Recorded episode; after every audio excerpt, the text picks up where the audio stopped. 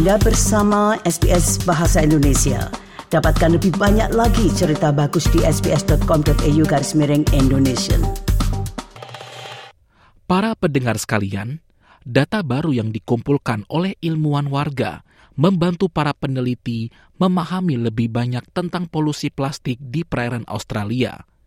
Hasil yang disusun oleh Conservation Volunteers Australia dan CSIRO menunjukkan lebih dari 3 per 4 sampah yang dikumpulkan dari saluran air dan daerah tangkapan air perkotaan di negara ini adalah plastik. Berikut ini adalah laporan selengkapnya yang disusun oleh Alexandra Jones dan Adriana Weinstock untuk SBS News. Meskipun ada upaya untuk mengurangi penggunaan plastik, penelitian menemukan bahwa plastik masih merupakan sampah paling umum yang berakhir di lingkungan laut. Plastik menyumbang 79 persen sampah di saluran air di seluruh Australia, kecuali Northern Territory. Namun tidak semuanya merupakan berita buruk, karena penghentian penggunaan barang-barang sekali pakai secara bertahap tampaknya memberikan dampak.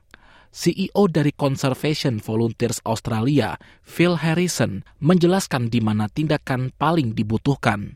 In some good news, we can see that early policy initiatives such as the ban on single-use plastics such as knives, forks and takeaway containers, they're starting to take effect because those items are a reducing proportion of the overall. However, there are everyday items that we all have in our homes, plastic bottles, bottle caps, plastic food wrappers that are well and truly entrenched in the top five, the top six.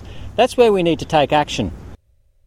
Temuan ini didasarkan pada sampah yang dikumpulkan oleh lebih dari 16.000 orang, 150 kelompok masyarakat, dan 50 perusahaan selama tiga tahun terakhir mereka telah terlibat dalam pengumpulan sampah dari sembilan saluran air dan daerah tangkapan air perkotaan besar yang mengairi Great Barrier Reef dan Southern Reef.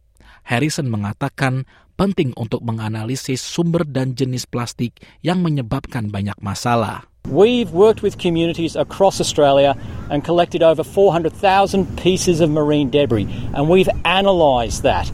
And this is the key point. Data is so important. We need to understand where is the plastic coming from.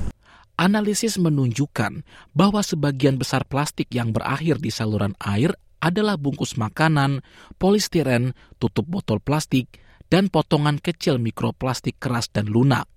Para pegiat lingkungan hidup juga prihatin dengan putung rokok yang menyumbang 9% dari total sampah yang dikumpulkan oleh para sukarelawan.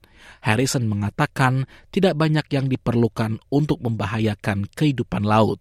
Research tells us that as few as 14 pieces of plastic is sufficient, unfortunately, to kill turtles in the marine environment. We've all seen the dreadful images that show this as it happens.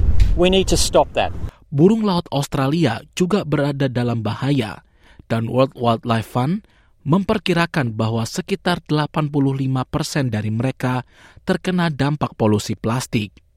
Relawan di seluruh negeri berpartisipasi dalam Hari Laut Sedunia Down Under yang pertama pada 24 Januari lalu, menjelang acara internasional yang akan diadakan pada tanggal 8 Juni relawan konservasi Australia berharap peluncuran ini dapat menginspirasi warga Australia untuk menjadikannya praktik selama setahun.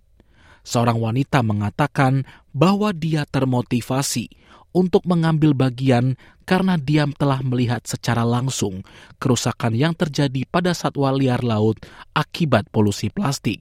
From being in a little turtle sanctuary a while back um, near New Caledonia, I learnt about how difficult it is for them to survive. Um, and so, them filling up with plastic and all the birds that uh, die, and when they open them up, they've got a lot of plastic in their, in their tummies. Selain itu, ada juga seorang pria yang ikut ambil bagian dalam Hari Laut Sedunia. Dia mengatakan dia merasa bertanggung jawab untuk mengambil tindakan. We're humans and I want to leave the planet better for my next my children, next generations. I think we have a responsibility to um, yeah make the place as best as we can, as natural as we can, have as least impact as we can on it. Analisis yang dilakukan oleh Conservation Volunteers Australia juga merinci proporsi polusi plastik di laut yang merupakan kontribusi utama ibu kota. Perth memiliki jumlah sampah plastik terendah, yaitu 61 persen. Di Sydney, angka ini menjadi 91 persen. Harrison mengatakan organisasinya telah mengembangkan sumber daya bersama CSIRO untuk membantu warga Australia melakukan audit limbah rumah tangga. Harapannya adalah hal ini dapat mendorong masyarakat untuk mengambil tindakan mengurangi polusi plastik sebelum berakhir di laut. Demikianlah laporan yang disusun oleh Alexandra Jones dan Adriana Wenstock untuk SBS News dan dibawakan oleh Dilail Abimanyu untuk SBS Bahasa Indonesia. Sukai, berbagi, komentar. Ikuti SBS program Bahasa Indonesia di Facebook.